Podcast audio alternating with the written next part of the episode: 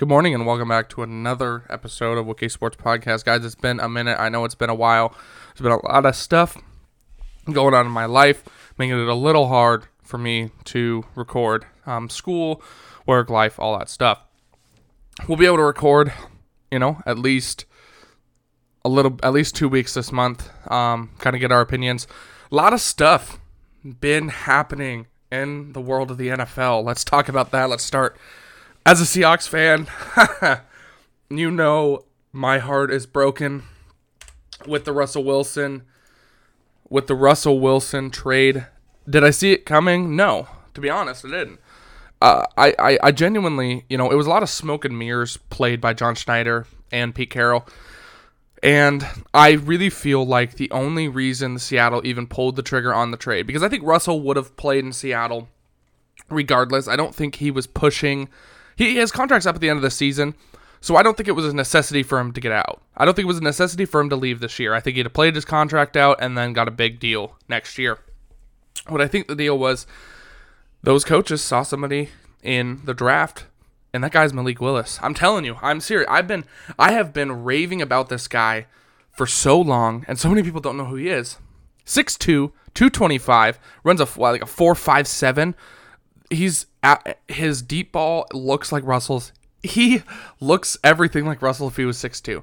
Malik Willis is awesome. I mean, he was a stud at you know, uh, he should have been the starter at Auburn until Bo Nix took that spot. Not surprised. Then he lit up at Liberty, and people say, "Oh, competition, competition." Even against the competition that they played, and even against high level teams, Malik Willis looked awesome.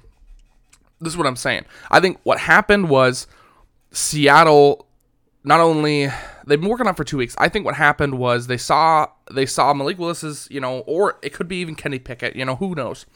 They saw their prospect of the futures talent in whether the Senior Bowl or the Combine, whatever it was. And they said, you know what, Russ Wilson's 33. He wants a new deal at the end of this year. He's got, you know, I love Russ. And yeah, he could probably play till he's 40, but you're not doing what Tom Brady did. Realistically, I think Russ has got maybe three or four good, solid years in him. Maybe. He could only have two. That's all I think Russ has in him. Um, so what what Seattle saw is they saw another opportunity to build everything else up and do it just like they did with Russ as rookie quarterback. I mean, there comes a time where you need to move on. Not everybody can play at a level like Brady and Rodgers. Honestly, that's what it is. You know, not everybody's gonna play at that level. And I love Russ, but I mean, even you know, even Rodgers who's played, yes, he's played with the best receiver in the NFL. He also has played with barely anybody else besides Aaron Jones. So, nevertheless, I think Seattle saw a guy in the combine that they loved, um, you know, or in the Senior Bowl that they loved, and they said, you know what? There's no reason to pay Russell Wilson a big deal that's going to handicap us for the future. Yes, it hurts as a Seattle fan. Yes, I was very pissed off at John Schneider and Pete Carroll only because I hate smoke and mirrors bullshit, right? This is the thing that that NFL teams do, right? And that pro sports teams do. And I know it's a media thing, but they go this smoke and mirrors crap and they tell all and, and it's not like and it's like with fan favorites. Russ is a fan favorite in Seattle. I know there's people that don't like him because he you know, they think he's a diva. But ultimately Russell Wilson for a new generation of kids is what Seattle Seahawks sports was, what Seattle sports was. reality, I mean, the Mariners have been bad, and that's you know it. So Russell Wilson embodies that. To trade away that guy, I mean, you could lose fans, you could lose those young kids.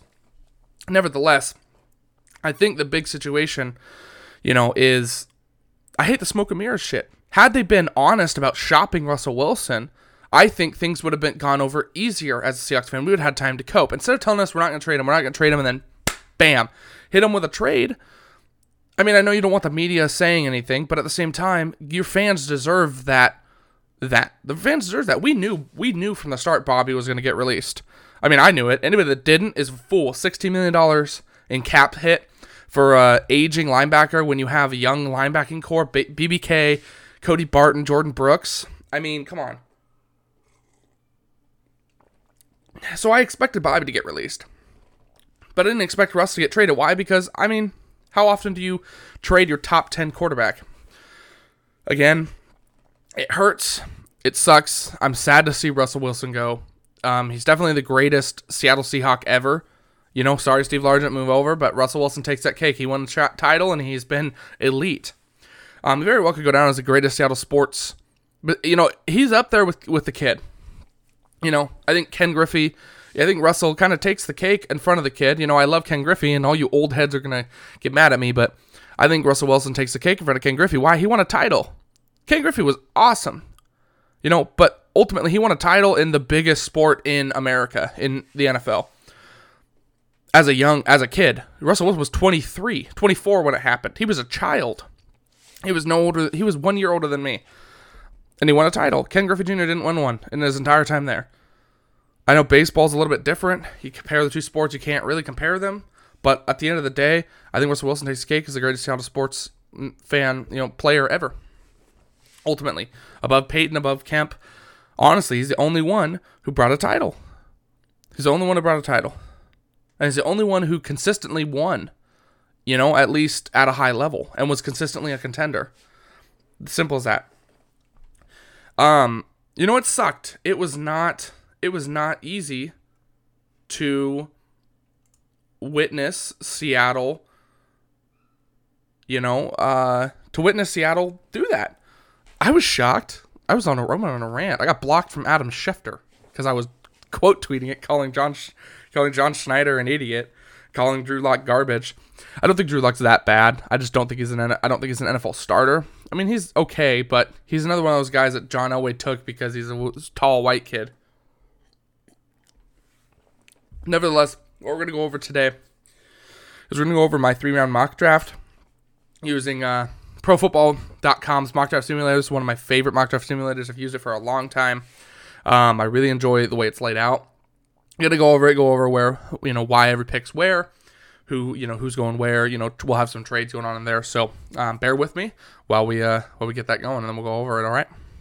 So we'll go over the first round of my draft mock draft here. Um, you know, after the combine, and this is why you know I really not tr- don't try to do my mock drafts until the combine because you never know, right? The combine is the biggest day, and then pro days, you know, happen as well. Combine really is where it's seen. At number one for a long time, I had Evan Neal. I thought Evan Neal was the best tackle. You know, best play, be, you know, obvious pick for the Jaguars at number one. I now have uh, Ekwonu I think he's the best tackle in the in, in college football. He's a sophomore, so he's young. He's 6'4", 320. He's an absolute athlete of a man.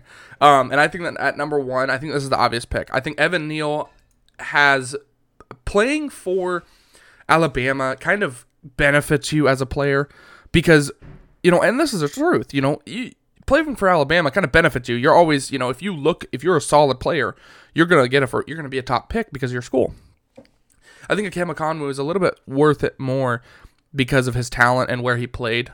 Um, and I guess you can say I value smaller schools over bigger schools, but ultimately I've seen, I feel like a lot of smaller school kids, especially at the offensive line position. I don't think you know I don't think the offensive line position's a position that you can really compare schools and talent because trying to block pass rushers and big ass defensive linemen is tough at any level um, which is why I think you know I I consider FCS and even D two some D two offensive linemen. I think you know ultimately, yeah, they may not be worth a first round pick just because you don't have a lot of film on them. But I think it doesn't matter if you go to Alabama, Georgia, wherever you go. Texas, Notre Dame. Notre Dame offensive lineman is a different story. They're different specimens. But nevertheless, I think that, you know, offensive linemen, you really can't compare it to like skill players because it's hard to guard defensive ends anyways. It's hard to guard those fucking guys anyways. So I think and I think at six foot four he's a little bit six seven is big. And I saw Evan Evan Neal, you know, he looks solid, but I think six foot four is a solid length for an offensive tackle at six seven, you know, I feel like you're getting up there in height. You're getting up there to a point where it's like, okay, well, how is it going to affect him? How is he going to be, you know, um, with his knees and everything. So I have uh, Ikem Ekwonu at number one. Number two, Kyle Hamilton. I think this is the obvious pick for Detroit, and I think that Dan Campbell is competent. So they have a competent head coach. I think Dan Campbell, Kyle Hamilton is the generational talent.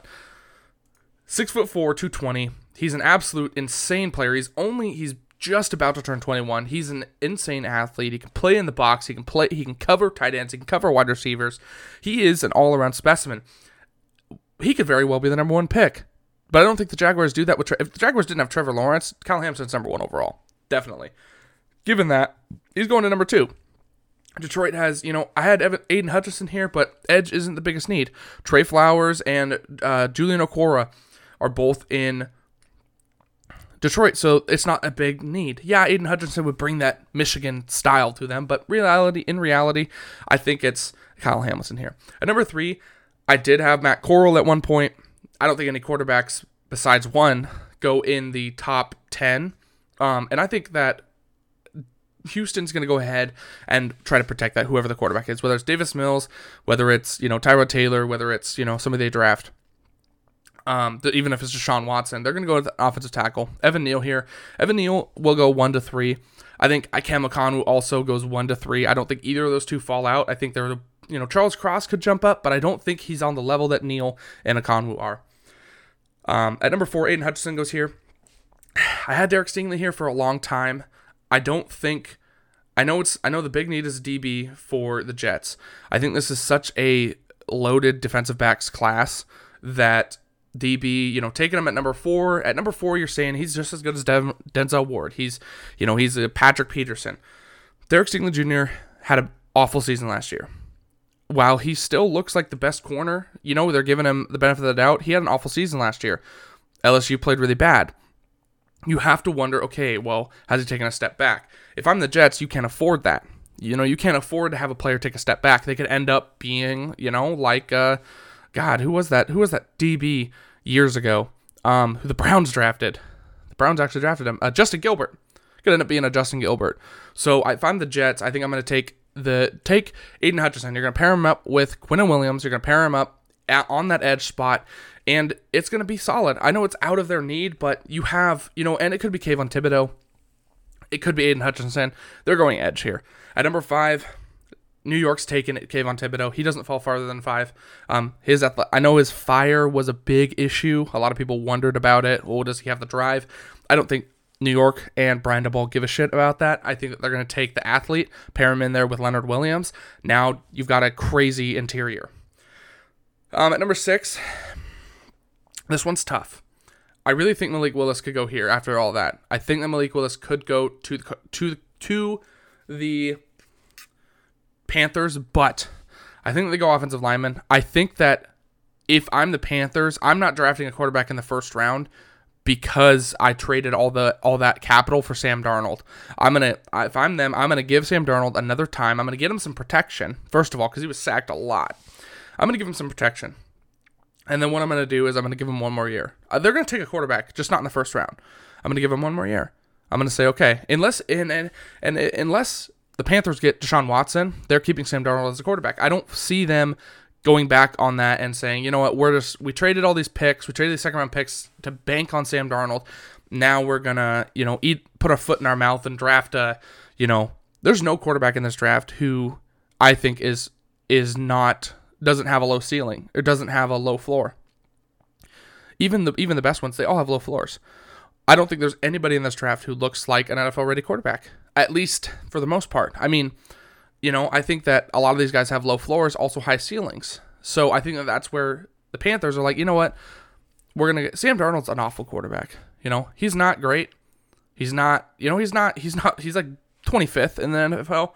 But I think that they're gonna say, you know what, we're not gonna put our foot in our mouth and draft a quarterback at number six, we're to go ahead and draft one of the best offensive tackles in the draft and stick with Sam Darnold. At number seven, so this was New York. I had Tyler Linderbaum here for a long time. I think he falls out. I think center it compared to guard, like guys like Quenton Nelson, guys like Zach, you know, um, I think that you know center is so overlooked, and I don't think a top ten center is something that the Giants want to pay for. And I don't think it looks good if you draft a center in the top 10, especially at that number seven spot with Derek Stingley Jr. still on the board, who the Ravens trade up and get. If Derek Stingley Jr. is on the board, the Ravens are going up to that number seven spot. They're drafting Derek Stingley. He works well with that offense, with that defense. Um, he's going to benefit really well in Baltimore, so I have them trading up. At number eight, we saw the Calvin Ridley news. For a long time, I had Ahmad Gardner here, Sauce Gardner, especially after his combine. The Calvin Ridley news, you're not getting him back you need a wide receiver. They don't have anybody. So wide receiver has to be the guy that they go with. And Drake London fits the Julio Jones mold. Now he's not like Julio Jones, but he fits that mold. He fits that big receiver that Matt Ryan loves. He's going to benefit he's going to do very well in Atlanta. They have to go wide receiver here. If they don't, then their their front office is an idiot because you don't have Calvin Ridley. You have AJ Terrell. You you could get a corner in the second round. Taking a corner in the first round when you're not going to get Calvin Ridley back for at least a year is foolish. At number nine, my beloved Seattle Seahawks, Malik Willis. I think that yeah, they could go Tyler Linderbaum here, but it's another case of the okay, you know, and and there are some offensive tackles, but after Charles Cross, the next best offensive tackle is is uh, Trevor Penning at least. So here they take Malik Willis. I think that you know they saw somebody they liked, and there's no way they're not going to take that first round pick. When you trade your top quarterback, you're not going to use that waste that first round pick on somebody that's not him. So they go out and they get Malik Willis because Malik Willis ain't far, falling far. This ain't you know the Russell Wilson draft. This ain't you know guys like like Malik and Russell. Malik's not falling far. So I have Malik at number nine to Seattle. I think that that's why they made this trade. I think that you know if they take anybody else besides him, they're fools because they can build everywhere else throughout the draft. If they take an edge rusher here, I will be pissed because there this is a heavy edge rusher draft with a lot of upside for a lot of these guys. There's no reason for them to take an edge rusher. Offensive line, unless God forbid Charles Cross is there, um, they better not take one at number nine. At number ten, again, well, what about DB? In yeah, yeah, get weapons. You want to get weapons for Zach Zach uh, Zach Wilson. They're gonna go with Garrett Wilson. With no Drake London, Garrett Wilson's the guy here. I mean, it could be Trent McDuffie, but ultimately, I think that Garrett Wilson is the guy. He's you know that the wide receiving core in Ohio State has just looked awesome. At number eleven, Carson. This is before the cart. So this so the needs say quarterback, linebacker, safety. Um, this is before the Carson Wentz trade, which just happened today. They're not taking a quarterback in the first round. Washington needed a quarterback. Um, Carson still plays well. They're not going to waste a first round pick on a quarterback, especially with a big contract like Carson. They're going to go out and get Devin Lloyd. Help solidify that uh, that defense that took a step back. That was one of the best defenses two years ago, and they took a step back getting a linebacker now. Devin Lloyd is the best backer linebacker in college football. Um, that solidifies them there. At number 12, George Karlaftis. I had at number 9 to Denver a long time ago. He's going to fall three spots to Minnesota. He is the, you know, in a loaded pass rushing draft, no Aidan Hutchinson, no Kayvon Thibodeaux. He's a top five pick. George Karlaftis out of Purdue. He goes here to uh, Minnesota. Everson Griffen, I'm not sure. You know, we don't know what's up with him, and they've been so, there's been so much turmoil with edge rushers in Minnesota. They need to to, to build that defense back up because it looks atrocious. At 13, Chris Olave ran a 4.26 in the draft. Chris Olave, I don't know how to say his name, goes to uh, Cleveland with the pending, we don't know what's going to happen with Jarvis Landry in the next coming weeks. They don't have Odell Beckham. Who's the next receiver there? Yes, it could be Jordan Davis here. Yes, they could trade down and take Jordan Davis after his big combine. I don't think that that's the obvious choice. I think they get a wide receiver here. Give Baker Mayfield another weapon. Give him an opportunity to prove himself. And at 14, this is this is the best case scenario for New York. They trade seven spots down. They take Tyler Linderbaum at 14. Best case scenario, they get more picks, they trade down, they don't pay a center top 10 money, they get him at number 14, they get a better value for him and kind of a, better area. At 15, Travon Walker sh- jumped up draft boards. So David Ojabo, I had going at 15 for a long time, shot up draft. Travon Walker shot up draft boards. He's going to go here to Philly. The 15th overall pick they got from Miami. Travon Walker goes here. This is where Sauce Gardner falls. Honestly, Ahmad Gardner looks good. I still think the group of five bias will happen. I don't think, I think, yes, he never gave up a touchdown in his entire career in college football. I think that.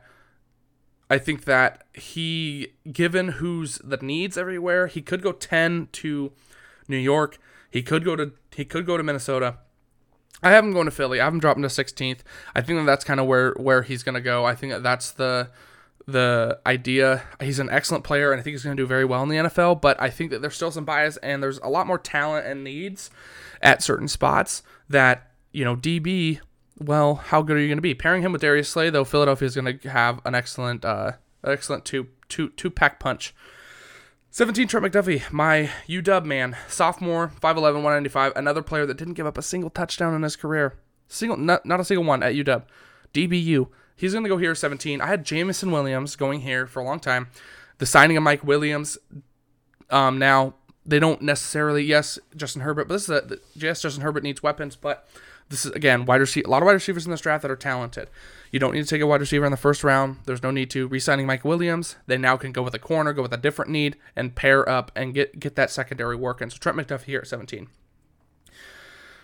With Jameis Winston not being re-signed in New Orleans, and I, J- Sean Payton not being there, Taysom Hill will not be the starter. I don't think Dennis Allen's an idiot. I don't think he wants another repeat of Dallas of uh, uh, Oakland. They take Kenny Pickett. Um, Kenny Pickett goes here at 18. Eight and a half inch hands. Yeah, I know that's a big deal, but Drew Brees was also small. He was also tiny. Um, I think Kenny Pickett goes here at 18.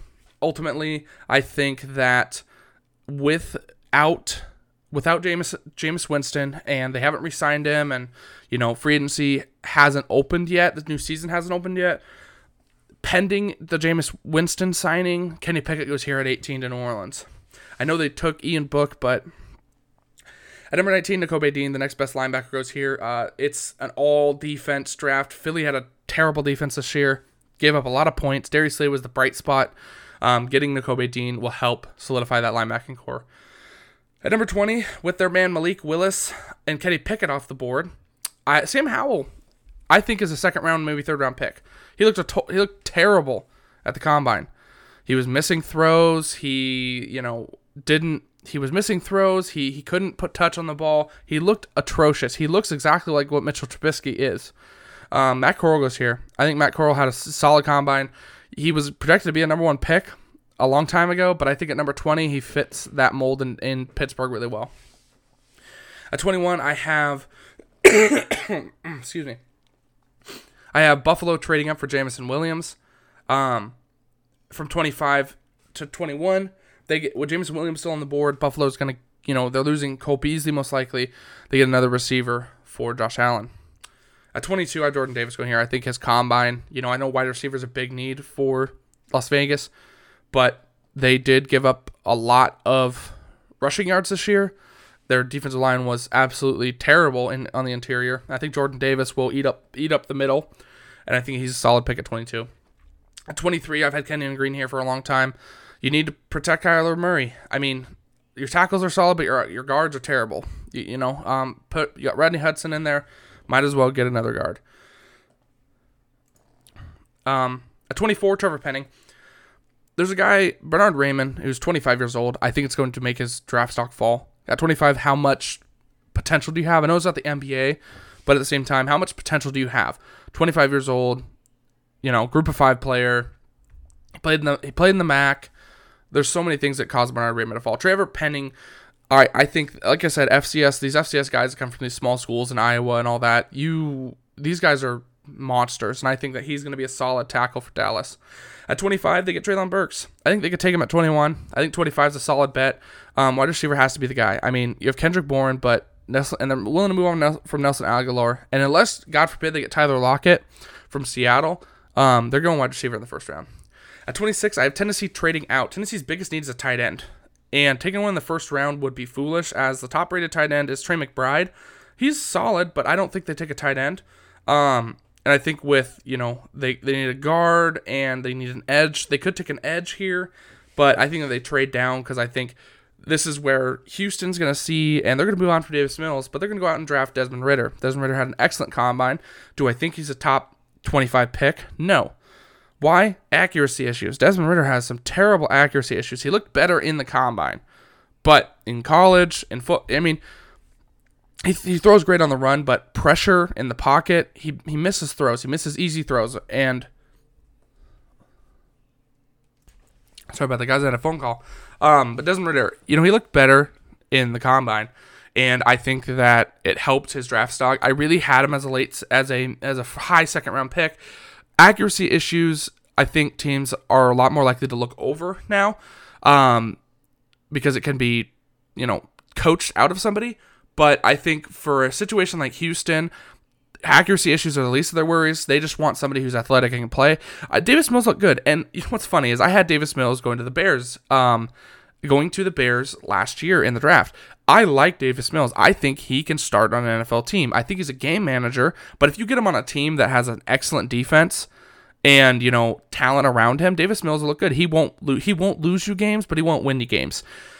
Houston wants a guy who's going to win them games. They've been spoiled with Sean Watson. And I think that's the difference. I think Davis Mills is like Gardner Minshew. I love Gardner. I think both of those guys are starters on NFL teams.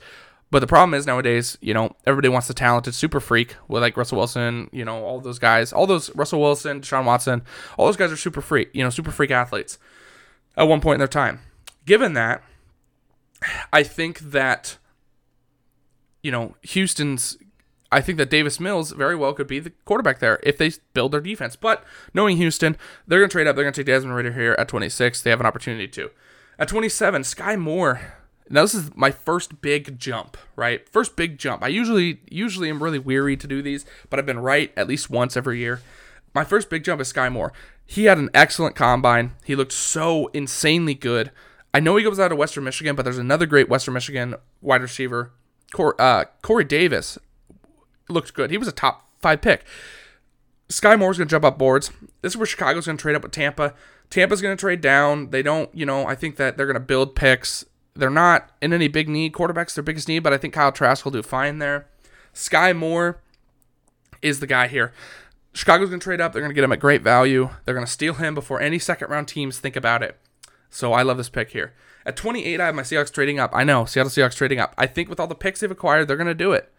Zion Johnson isn't going to come out of the first round. I know he's projected as a third round, as a second round pick. He will not get past Cincinnati. I promise that he will not get past Cincinnati. So Seattle knows that they're going to trade up. Boom, they're going to go up to 28th. Green Bay is going to trade down with no wide receiver really on the board that interests them. You know, with a first round pick because they didn't make a trade up, they're going to trade down. Seattle's going to get Zion Johnson. Now you have Malik Willis. You got that offensive lineman you wanted. Zion Johnson is an excellent run blocker. He's going to pair very well with Damien Lewis. At 29, this is going to shock a lot of people. Another big surprise. Breece Hall looked outstanding in the combine. And Miami, with Mike McDaniels there, they're going to want a running back. They need a guy that's going to ground and pound. A lot like uh, Raheem Mostert, all those type of guys. Breece Hall's that guy. He goes here at 29. I mean, we saw it with Clyde Edwards Helaire when he was taken by Kansas City. So um, Breece Hall goes here at 29. At 30, Devonte Wyatt, the the man next to it could be a corner. You know, I could have done Andrew Booth Jr. I you know, but I really feel I'm really feeling good about defensive line. I think that that's going to help benefit Kansas City. At 31, Minnesota is going to trade up. Bernhard Raimann could be taken here, and I know what you're saying. Cincinnati obviously needed it but there's so many offensive linemen in the second round that could very well be taken. I really think I really think that Cincinnati trades down. Minnesota comes up. They get Andrew Booth Jr. And at 32, David Ojabo. Detroit gets their their edge. They get David Ojabo here at 32. So on to round two of our draft. At number 33, the Jaguars go ahead and take a corner. Kaiir Elam was a late round, uh, late first round pick in most of my mock drafts. I think the emergence of a lot of other players, like Travon Walker, who jumped up draft boards after his combine, um, that's kind of caused Kaiir Elam to fall, and he's not the best. You know, he, he he looked solid against LSU in 2019, and he he he he did well, but you know, on that, you know, he he's a big thing about Kaiir Elam is his discipline on the defensive side a lot of penalties, and he, that's going to cause issues for a lot of teams, a lot of bad teams. You know, you pass interference penalties are probably the worst thing in the NFL, and if you can't control yourself as a corner, as a defensive back, and you cause a lot of those, because you're going to get guys like physical guys like DK, you know, DK, Julio, um, Davante, physical wide receivers. You can't get mad. Darius Slay, having Darius Slay with DK Metcalf, they're going to get in your head. So Kaiir Elam, if he's quick, I think the fact that he's quick to below his top causes him to fall not farther than 33. He's still talented as hell. Um, but I think with all the talent that's in in the first round, I think with all the talent that's in the first round, um, he just doesn't, you know, make it in just on the cusp. At number 34, oh, quarterback. What about the quarterback? No. Jahan Dotson. Get another wide receiver for Amon-Ra St. Brown. Amon-Ra St. Brown look good. Jared Goff is a terrible quarterback, yes, but you have bigger needs, bigger shoes to fill, bigger needs. I think ultimately, unless there's a quarterback in this draft like Malik Willis, I mean, he could go number two. I unless God forbid there's a quarterback, and if there was a if there was like a Trevor Lawrence or you know Andrew like Robert Griffin, like if there was a quarterback who looked obviously so good, I wouldn't blame them. But at 34, when you've already had two first round picks and you haven't taken a quarterback, at this point, I mean, and there's still some on the board, let's fill the needs. Fill the needs first. Quarterback comes later. I know it's the most needed position in the NFL, but nevertheless, Jared Goff is, I mean, I would like to say he's bad, but I'd like to say he's serviceable. And if you're Detroit, you're not looking to win right now. What's the point of paying Jared Goff big money to develop a quarterback? It doesn't make sense. So fill needs. Get another wide receiver. Amon Ross at St. Brown looked good even with Jared Goff as a quarterback. So you get Jahan Dotson. He's an absolute awesome wide receiver. He could very well be a late first round pick, but I think he goes here at 34. At 35, Trey McBride. Trey McBride, I have falling out of the second round. Here's the thing about tight ends, man. Unless you are guys like the Iowa guys, you know, unless you're from Iowa, unless you're like a super athlete, Trey McBride is an excellent blocker. Reminds me a lot of George Kittle. But that's the problem he reminds me a lot of George Kittle on the blocking side. That's not going to attract a lot of teams. And the only need, really, for tight end, the biggest discrepancy is Tennessee. Tennessee also has other needs that need to be filled. Yes, tight end is a big need. I think Tennessee will watch and see, but not not very many other teams besides Jacksonville need a tight end. So unless you know, and and and there's some good tight ends on the board for them. If they don't get Trey McBride, Isaiah Likely just as great, and he I think he might be better than Trey McBride. Trey McBride look just looks like the best offensive. Isaiah Likely will, f- you know, Trey McBride fits Tennessee better, and I think Isaiah Likely fits Jacksonville better in the style of offense they want to run. Tennessee's more of a run blocking, which is what will bring up um, Trey McBride. So again, they go Jermaine Johnson. There's too many edges in this draft to fall, and there's too many edges that are so solid. Um, and Jermaine Johnson here very well could be in Tennessee. At 36, um, the Jets need DBs. And when, when I look at a DB, I look at it as a situation of they need a DB, safety, you know, because there's not a lot of hybrid players. So they need defensive backs. I look at it as they need a safety and a corner. It's just easier to say it that way. Um, they take Daxton Hill. He's versatile, and he, which is very good because he's going to fit Robert Saleh's defense excellent. Um, being versatile, safety, box, nickel, you know, whatever it needs. He fits New York the best. At 37, they end up taking Bernhard Raimann. The the Bengals do, but they don't pay him first round money, which I think makes it better.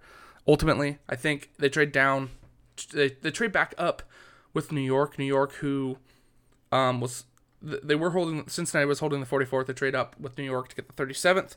Um, and then take Bernhard Raimann. I think that they're going to get him regardless, but I think six picks less and out of the first round benefits you better than in the first round and as a 31st pick because that sits a little bit, you know. That's a day one pick. Um, at 38, again, they take Jaquan Brisker, another box safety, another guy that's going to fit really well. New York doesn't need a lot of offensive weapons. I mean, running back is going to be a big need for them, but I don't think. But right now, I think defensively, their defense is so damn bad that getting all these people that Robert Saleh can then mold will be great. And Jaquan Brisker played in the Big Ten, played against guys like, you know, solid um, wide receivers in the in the Big Ten. He's gonna fit very well. At 39, Travis Jones goes here out of Connecticut. Big bright spot for a very bad team. Um, he's gonna do very well on that Tampa Bay defensive line. At 40, I have Kyler Gordon. He's gonna pair next to AJ Terrell with a wide receiver going in the first round, it's obvious, you know, biggest next need is a corner. So Kyler Gordon fits that really well. Kyler Gordon and Trent McDuffie never allowed a single touchdown in their time. I actually played against Kyler Gordon in high school. Like this is no no joke. At Archbishop Murphy, I played at Lakewood High School. They smoked us, but I played against Kyler Gordon. The dude is an absolute insane athlete. At 41, I have the the Packers picking the trade that they, they traded with uh, they picked the 41st pick, which was Denver's, but they got it from Seattle in that trade. Um, George Pickens, six foot six foot six foot three. Um, he's gonna get Aaron Rodgers a weapon. They finally draft a wide receiver. They don't spend a first round pick on it. Um, it's such a loaded wide receiver draft. I think that they're they're gonna have a good chance of this. At 42, you know, I wanted Seattle to take a corner here. I really wanted them to, but I think that edge is, you know, they, they have solid edge rushers, but Darrell Taylor really kind of looked eh, and they need one that you know is going to benefit. Kingsley Enagbare is so insanely talented. He's not a big name that you're going to hear in the first round, and I think 42 might be a little bit of a reach, but Seattle's known for doing that, so they're going to go ahead and take Kingsley Enagbare um, here at South Carolina. At 43, this is how far Sam Howell goes, barring the Colts getting Jimmy Garoppolo or any other quarterback. Um, they take Sam Howell here. He doesn't fall far. I know many people think he's going to be a first round pick. I'm telling you, after the combine, after him missing throws, him looking so you know not not great, he falls the second round. He doesn't fall farther because he's talented athletically, and that's just the way it goes. Um, teams will benef- bank on that. He's not. I, I I can't I can't imagine a team wasting a first round pick on him, given all the talented quarterbacks there are. Um, Desmond Ridder's another guy that could be a second round pick, but I think Houston, you know, makes some moves and trades. But Matt Corral is, you know, I, I think I think it's safe to say that I think it is safe to say that um, Sam Howell falls here. 43rd. It's it's uh, Indianapolis picked it up from Washington. It's a solid spot. They get a, they get a quarterback in the second round. Who and even if they do have Jimmy Garoppolo, I mean, I still think they do it. At 44, Christian Harris goes here. Um, Minnesota trying to improve that defense, or sorry, New York trying to improve that defense. The Giants they, they go here. 45, Logan Hall. Logan Hall looks awesome. He could be a fringe first round pick. Don't be surprised if you see him taken in the first round. Um, I know Devonte Wyatt and Jordan Davis are the top two. Don't be surprised if you see uh, Travis Jones or Logan Hall in the first round. Do they end up there? No, I don't think so, but um, they very well could. They it's a possibility.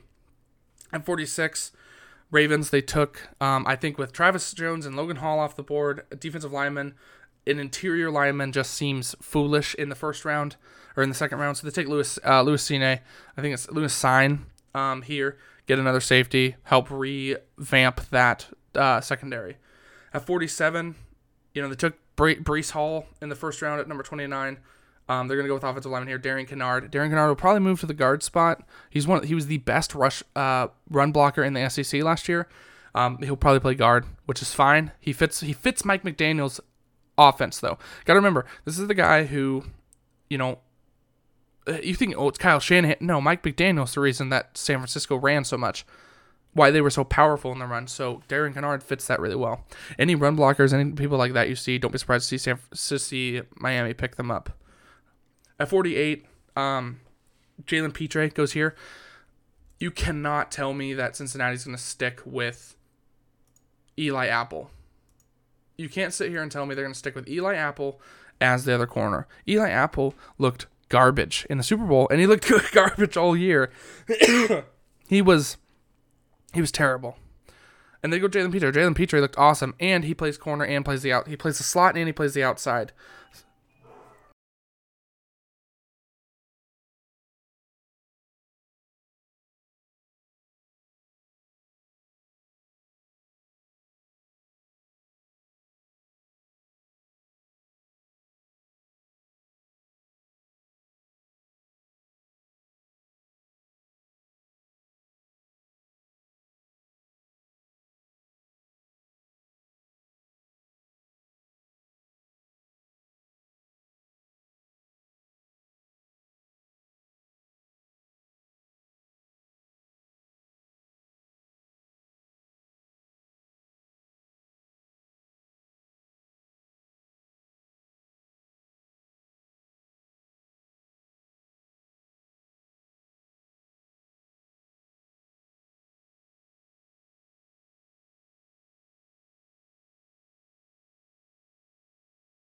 So even if he, the Bengals need offensive linemen, and even if uh, uh, even if they keep um, Eli Apple, Jalen Pitre is a versatile player. You know, he can play this. You know, he does play the slot, plays the outside, all that stuff. So I think it's a solid pick for Cincinnati here.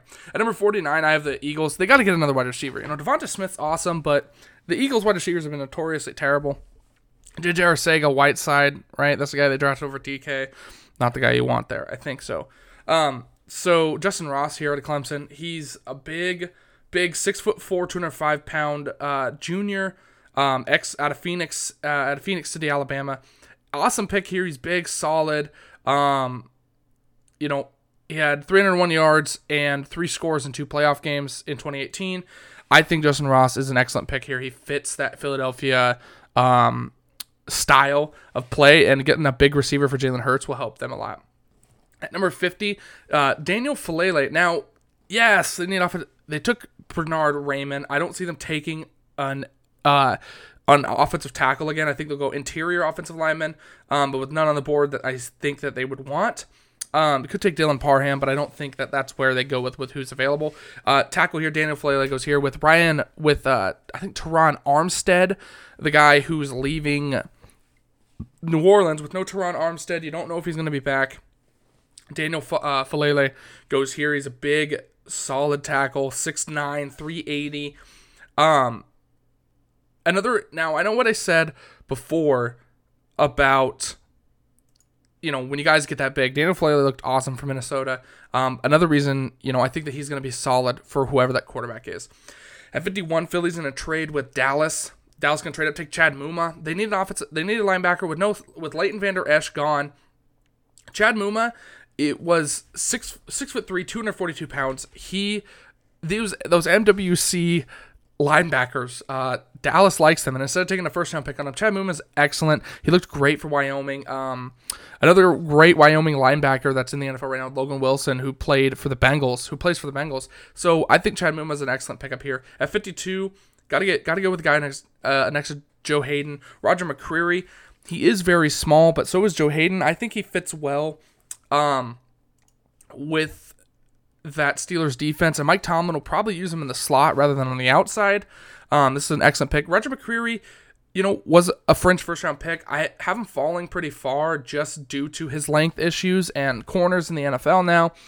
Uh, you know, it's the NFL's changed. It used to be 5'11, 5'10 were the corners. Now 6'1, 6'2 long corners are what you want because you got these big, long, wide receivers. At 53, DeMarvin Leal goes here. DeMarvin Leal was projected to be a top 10 pick early in the preseason. Um, but like Pro Football Focus has said, um, he has he hasn't developed. He hasn't developed.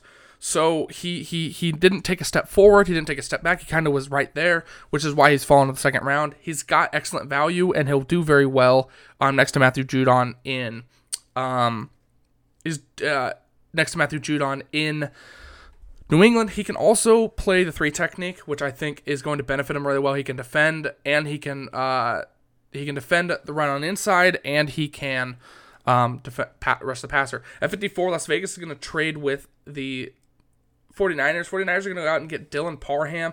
Dylan Parham, I think, will jump up a lot of boards. He can play the guard and he can play the tackle spot. Um, he, he played the tackle spot for most of 2020 and then played the guard last year. He's going to be a guard in the NFL, but his versatility will benefit that Kyle Shanahan offense. Um, you got Mike McGlinchey there and and uh, Terrence Williams. So I I don't Terrence Williams. I think that's his name. God, I can never remember his name. Um, I don't see Dylan Parham going to tackle, but at the guard spot, he'll bode very well there especially with the thought of Laken Tomlinson being gone. Um, they need to get another guard. At number 55, Marcus Jones. Now, Marcus Jones, I have jump 5'8, 185. I think he's going to remind, now, I think he's going to remind them a lot of, um, I think he's going to remind them a lot of Patrick Peterson. He's an excellent returner, and his versatility is going to benefit very well. At 5'8, 185, he will probably be a returner along with um, playing that slot corner. At 56, David Bells. This is where the wide receiver comes in. Now, with the resigning of Mike Williams, no reason to spend a first round pick on a wide receiver. Getting Trent McDuffie is going to be very, going to do very, uh, very good things for the Chargers and for the Los Angeles Chargers. They're going to go David Bell here at Purdue. David Bell at one point, I had him as a first round pick. With how talented this wide receiver class is, last year if David Bell would have came out, he'd have been a first round pick. Um, he's paired up, you know, played played with uh, Rondale Moore. He's always been solid. I think David Bell could surprise a lot of people and jump up into the first round, but ultimately, I think his best value is in the second. Um, at 57, we have Detroit taking Leo Chenal, linebacker to Wisconsin, 6'2", 261. Dan Campbell's man runs a lot of man. Um, we saw it a lot in Detroit. Um, I think that Leo Chenal is going to do very well for them. Uh, he could very well play the outside spot and the inside spot. Um, in that 4 3, he's going to be an excellent um, r- rusher up the middle. This is a great pickup for Detroit as they continue to improve that defense. At 58, Tennessee is going to uh, pick that Tennessee that Denver acquired from Tennessee. Drake Jackson goes here. Drake Jackson, you know why I have him falling. There's a lot of talent in this draft, and it comes from, you know, he he he had a, he stepped up this year, but I think that with how much talent is in this draft and how many, you know, he had six sacks last year. He only has 13 sacks in his career, and there's guys with you know that many in a season. I think that's the big issue. I think Drake Jackson, D- Denver still trades away the number nine pick, um, and still ends up with a solid pass rusher. So Drake Jackson's the obvious choice here. Um, I don't think that there's any other situation where uh, I would, and this is their first pick. I think that Drake Jackson fits very well. At number 59, Jalen Tolbert, 6'3", 190, 16 um, Pro Football Focus says he has 16 deep receptions, ranked fifth all time in college football. He's got a big play threat. It gets a good receiver for Kyle Trask um, and whoever is there. I think this is they, they got Chris Godwin back. They got back Mike Evans. Getting another big play receiver is going to make Tampa Bay even more talented. Um, at number 61, I have Nicholas Petit uh, Friere. Friere going to Green Bay. Um, this gives them an opportunity. You know, he he looks like a guy who could be a first round pick, but he also makes mistakes like a guy who should be a third round pick. But I think that they're going to go ahead and take him here at number 60 um, and solidify that offensive line. At 61, Las Vegas is going to get their wide receiver. They're going to go with another Alabama man. Um, it's unfortunate what happened to Henry Ruggs and what happened to that that that young girl. Um, John Metchie the third goes here at 61. Um, again, very loaded wide receiver draft class and John Metchie just ends up in the late second round. At 62, Martin Emerson goes here, 6'2", 200 pounds, on a very abysmal Mississippi State team. I think that that's where the big thing comes from. He's on a very bad Mississippi State team, and he got torched. He got uh, he got torched in a few games last year, but he looked good against Ole Miss. Looked good against Ole Miss, so that's a that's a big thing. You know, lots of corners, lots of talent. Combine really kind of changed things up. So 62 is where he is. At 63, I have, I don't think Carson Wentz will not be the only Carson in Washington. Carson Strong goes here. Carson Strong, I think, moved up a lot of draft boards. Um, at one point, I had him as a first rounder. I don't think so. I think he's not as athletic as the other guys, which is going to affect him. But Washington's again with getting Carson Wentz, they now don't need to waste a first round pick. They're gonna they're gonna end up they're trading with Cincinnati. So Cincinnati moved up to that pick at 48. Washington moved down in the late second round, so they get Carson Strong here at 63 out of Nevada. And at 64 for the final pick in the second round, Marquis Hayes at Oklahoma. Um, Atlanta gets a guard. They get to put him in there with uh, Alex Lindstrom. Um, an abs, you know, he's an absolute monster of a man. 6'5", 324, redshirt senior. At 23 years old, he's a little bit, you know, he's, he's he's a little bit old, you know, but he looked good against Iowa State. Um, and he didn't give up a single. Uh, he didn't give up a uh, a single sack in his first year, and he only had one pressure um, in 2020, 2021 towards the end of the season. And so now for our third round, uh, at 65, I got Romeo Doubs. Um, he was Carson Strong's big big play man. Um, I don't, you know, he could very well be a second round pick, but I think coming from Nevada, and again, talent, right? And everybody's going to talk about it. Nevada wasn't a very good team playing in a weak conference. It's always going to happen. But Romeo Doubs is a big play threat. He's been Carson Strong's man since he's been there. He's been excellent. I think this is a solid pickup when your best receiver on the God, who was even the best receiver in Jacksonville this year? I can't even think of it. Um, but yeah, Romeo Doubs will be a solid pickup. He could very well be the number one there. At number 66, I have Detroit trading with Buffalo. Uh, Phidarian Mathis goes here. Phidarian Mathis, uh, uh, you know, the D line in this year's draft, the interior defensive uh, lineman, it's been really weak. Um, last year was really strong. This year's really weak. Not very many guys that I think are talent. I shouldn't say talented. What do I know? I'm just a podcaster. Not a lot of guys that I think have the first round, second round ability. Um, Phidarian Mathis very well could be a fourth round pick, but I think he, I think the need that Buffalo has, if they don't get Jordan Davis or Devonte Wyatt, if they end up lucking out with those defensive linemen, I think wide receivers a bigger need for them, especially with no Cole Beasley. You want to build around Josh Allen, get him weapons, get him guys that can help, right? Um, while also building the defense. Phidarian Matthews is an excellent pickup at 66. You don't waste much. You don't waste a pick on him. Um, he can fill a hole, plug a hole. He'll be solid. It's not a glaring discrepancy. At 67, this is where Houston, after taking a quarterback and taking uh, an offensive tackle, they go with a they go with uh, an edge rusher. This is a big draft for edge rushers, guys. I've said this like a thousand times. Big draft for edge rushers. You're gonna see guys who are projected as second round, first round picks. You will see certain edge ra- edge rushers, unless they're surefire, fall. You'll see guys picked up in random spots, way lower than they should be. Of course, we always see that, but when it's a powerful draft with edge with with edge rushers, and since it's become a big thing away from defensive end, it's become you know an actual position. There's so many guys like it. Um, this is where Arnold uh, Ebiketie, I'm gonna butcher this name, uh, Ebiketie. Um, the tra- the Temple transfer, he's been solid, but I think there's so many guys above him that are just a little bit more talented. Um, he's gonna fall out of the second round. Um, he could go, you know, go, could go to a place like Dallas. He could he could very well be Denver's first pick. Um, but I think, you know, I I really think that it it's to come down to he's just to end up. There's to be teams that don't need him. Um, and he falls out of the second round. There's nothing wrong with being an early third. At 68, I have Troy Anderson. Troy Anderson looked awesome. So he's a former running back. This is what I love. Former running back, 6'4", 235. Former running back. He looked great in Montana State's um, playoff run, and especially in the, the championship game against North Dakota State. I mean, that's a powerhouse of a team. Troy Anderson looked awesome. The Jets are going to go and get him. He's going to fit really well in Rob Saleh's defensive scheme. Excellent pickup here. So guys like there's big big thing. Not a lot of running backs needed this year. Really not. B- besides besides Miami, there's not a lot of teams that really need a running back. It's starting to fall out of the way. And I I've, I've said this before in in my in my first podcast is that running backs value is so low. It's just I don't value running backs at all. Unless you got guys like CMC or Alvin Kamara or even Najee Harris that can do it all. You know, Najee Harris is still up the question mark. Unless you got guys that are like that or like Derrick Henry who are just a specimen, your value is a, or Nick Chubb. You know, he's another guy, but your value drops.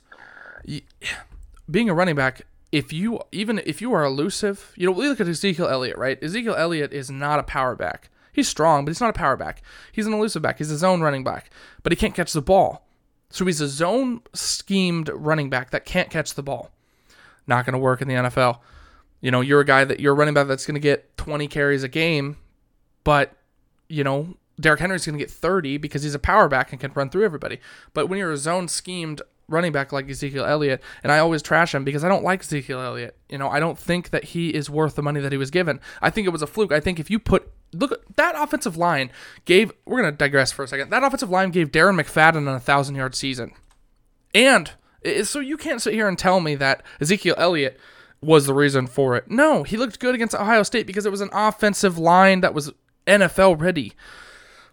And in Dallas, again, NFL offensive line. That is why he had he looks so good. Because once you get once you take away that offensive line, once you take away those guys, he looks like shit.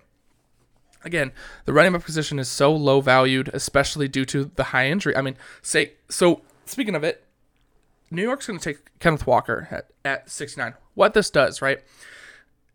You have a backup in case Saquon stays, or you have a new starting running back in case you trade him. Do I think Saquon gets traded? No, I think the ACL injury. If if New York wants a first round pick for him, it won't happen. An ACL injury on a running back, you lose value. You can have an ACL injury on a quarterback. Why? But on a running back, a guy who's expected to get 30 carries a game, and a guy like Saquon's an all around, so he's got some talent.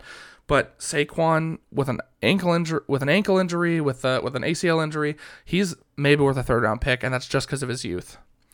Take Kenneth Walker here, the six, 69th overall pick in the third round. You not only solidify a backup role as a solid running back, a guy who's been absolutely outstanding, but you give yourselves an opportunity to start a running back in case Saquon gets hurt, or you have a running back that can take over if you trade Saquon. There's not a lot of teams with running back needs, or any that I really saw that were uh, glaring. Atlanta as a team, but I don't think I think Cordarrelle. I think they want to stick with the Cordarrelle Patterson deal. I don't think that they take a running back in the first few rounds. Um, they're pretty much, and then maybe Tampa, but Leonard Fournette's there, so I don't think they're. I think the only team that really could use. I think the only team that really needs a running back is Miami. So I don't see one getting taken after Breece Hall. 70th overall pick, Trey McBride. Now, everybody's going to hate me for this. All you tight end lovers are going to hate me, right? I have Trey McBride falling far. Why? Not big needs of a tight end. It's, it's such a, a tight end position now. There's so many solid tight ends. It's how much are you gonna really, you know, spend on a tight end? How you know what kind of pick if you don't if there's not a lot of teams that need him? Why should we waste waste a pick on him so early? Um, it's a gamble when you draft at 70. I have Carolina taking Isaiah Likely, and this is because I think he fits Trevor Lawrence's mold more. Jacksonville and Doug Doug Pederson's gonna want to throw the ball. Uh, yeah, they're gonna want to run, but they're gonna want to throw. And Isaiah Likely is a six foot four absolute unit, 6'4", 240. Dude is an absolute outstanding tight end. 12 touchdowns, 912 yards, 15 and a half yards per reception. He comes out of Coastal Carolina, but it, it, if you ever watch film of Coastal Carolina, the stuff that they do is insane. He's speedy, he's fast, he fits exactly what you need in a tight end in Jacksonville that's going to throw the ball. I think I think Trey McBride is more of a George Kittle type. Well, he had 1,300 receiving yards.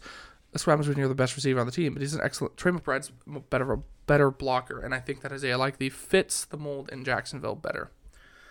At 71, Jamari Slayer, their sailor, goes to Chicago. It's only their second pick. Um, so they're going to go ahead and get an offensive tackle, try to protect Justin Fields. At 72 is where Perrion Winfrey goes. Defensive lineman, you need a guy in the middle. Um, Grady Jarrett, you know, you can never trust that he's going to stay healthy. Perrion Winfrey, solid pickup. Not much you're losing. At 73, you're going to Brian Asamoah. Denver really needs an interior linebacker. Um, gave up a lot, but they still have, you know, they still have, uh, they have like what, I think five picks in the top 100. So Brian Asamoah, excellent pickup here. Could be a second round pick. I think again, there's going to be fringe guys that are going to fall. At 74, my Seattle Seahawks are going to go ahead and they're going to go off a tackle. They're going to go with Abraham Lucas. This guy, I played. This is another guy that I played against in high school. Played against him in basketball, actually. Abraham Lucas at Archbishop Murphy. Um, just a phenomenal, a phenomenal player. Um, out of out of Washington State, he's been he's been awesome. Always played the right tackle spot. Played eight games at the right guard spot. He's needs to be a little bit polished on. Now, the big thing about Abraham Lucas is while he's going to have a little bit of refinement in the pass game, he played in a pass happy Cougars offense. So you can guarantee that he's going to be an excellent player in the pass game. This is a solid pickup. I think at 74, Seattle takes him here. I really think that they're going to end up with Abraham Lucas. He also ran a 4.92. He's a big man. 4.92. He's 6'7, 319. At 75, I have Indy taking Calvin Austin. Calvin Austin reminds me a lot of T.Y. Hilton. At 5'9", 162, he had an absolute outstanding combine. Was one of the fastest wide receivers in the combine. Um,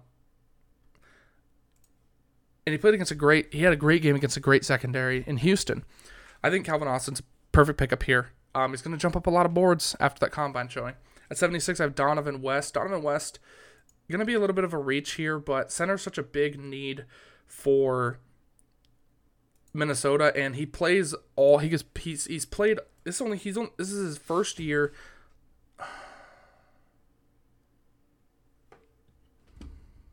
This is his first year at the center spot. So we get Dohnovan West uh, at 77. Trey McBride. This is where I have Tennessee taking him. Now this comes in.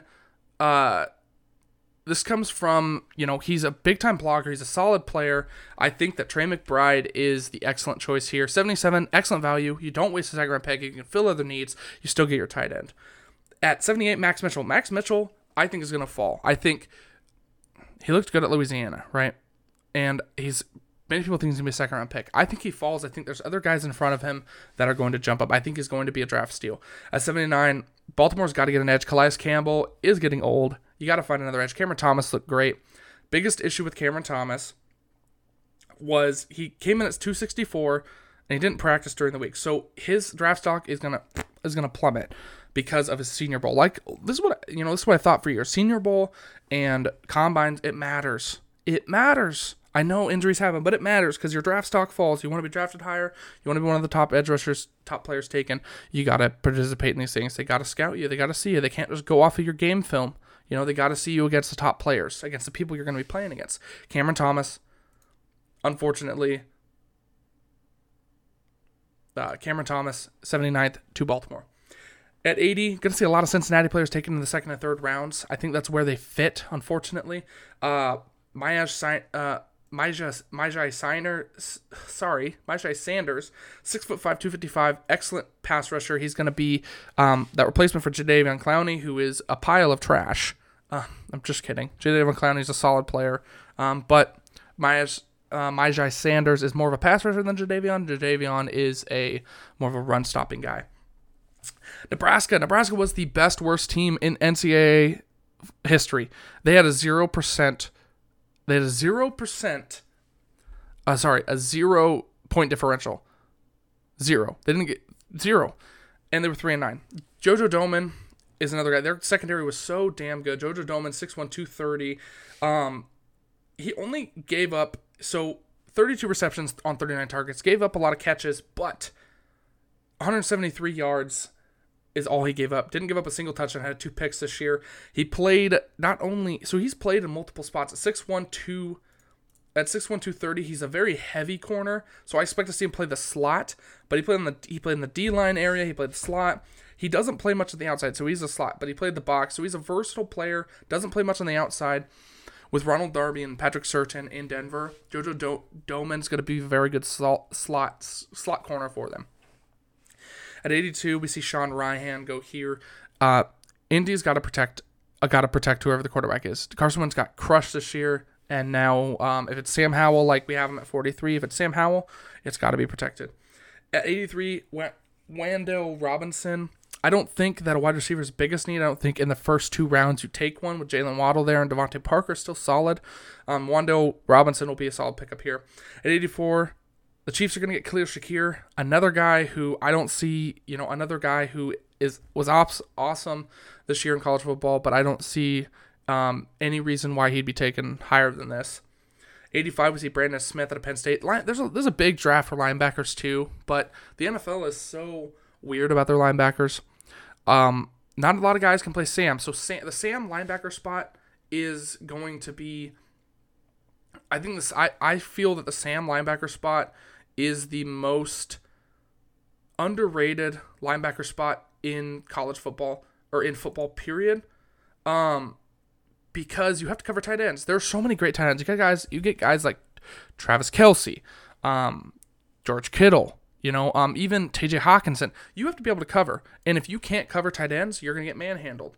Which is why I feel that you know, um, that the tight end that the linebacker spot is so important. Um, so, but not a lot of guys can play Sam, which causes a lot of linebackers to drop. A lot of guys are Wills or Mikes. Sam is very hard to find, um, at least solid Sams. Uh, at 86, Derion Kendrick. Georgia, big corner draft, um, but, you know, you get overlooked by, you know, there, there wasn't, I don't think Georgia's corners were very good this year. Um, I think it was more of their linebackers and their defensive line. I don't think Georgia had very many good corners, which is, I think this is the first corner – from Georgia I have taken off the board. I think he's the only. I think I think so. I think he's the only corner from Georgia I have taken off the board right now. Yeah, looks like it. So Derion Kendrick goes here. He was solid for Georgia this year, and in that game against Alabama, did get a little bit. Um, you know, he, he uh, zero catches on three targets, so he's looked solid, but overlooked by a lot of the other players on his team. At 87, uh, Cardinals go with Rasheed Walker out of Penn State. Uh, six six six three twenty had a down year this year. Um, gave up 19 hurries, three hits, and four sacks. So gonna, but at 87, that's not much of a loss in terms of who you're picking up, and it gives them an opportunity to kind of mix and match with their offensive linemen. At 88, I have Kerby Joseph going here. Honestly, you know, you get Trevor Penning in the first round. If I'm Dallas, you got to improve that secondary. Trevon Diggs. Let's talk about Trevon Diggs for a second. Trevon Diggs is a liability. I said this before. Yes, he had 11 picks. Awesome. He's a great ball hawk, but he's a he's a safety. Trevon Diggs should be a safety, not a corner. Why? He should not. If 11 picks is awesome, but if you get it if you hear it from a safety, Trevon Diggs should not be playing corner. He should be playing safety, because 11 picks from a corner, but who gives up a thousand yards in a season, is different than a safety who gets 11 picks and gives up like 20, 200. How often are safeties covering people? Not a lot. Trevon Diggs should be playing safety. Then I'd be more impressed with the 11 interceptions. He's a ball hawk, but he also gives up big plays. I don't like Trevon Diggs. I think that he is a bottom. I think that he is a bottom 15 corner in the league. I think his 11 picks are fluke from. I mean, of course you're going to get 11 picks if they're throwing at you five, six t- times a game.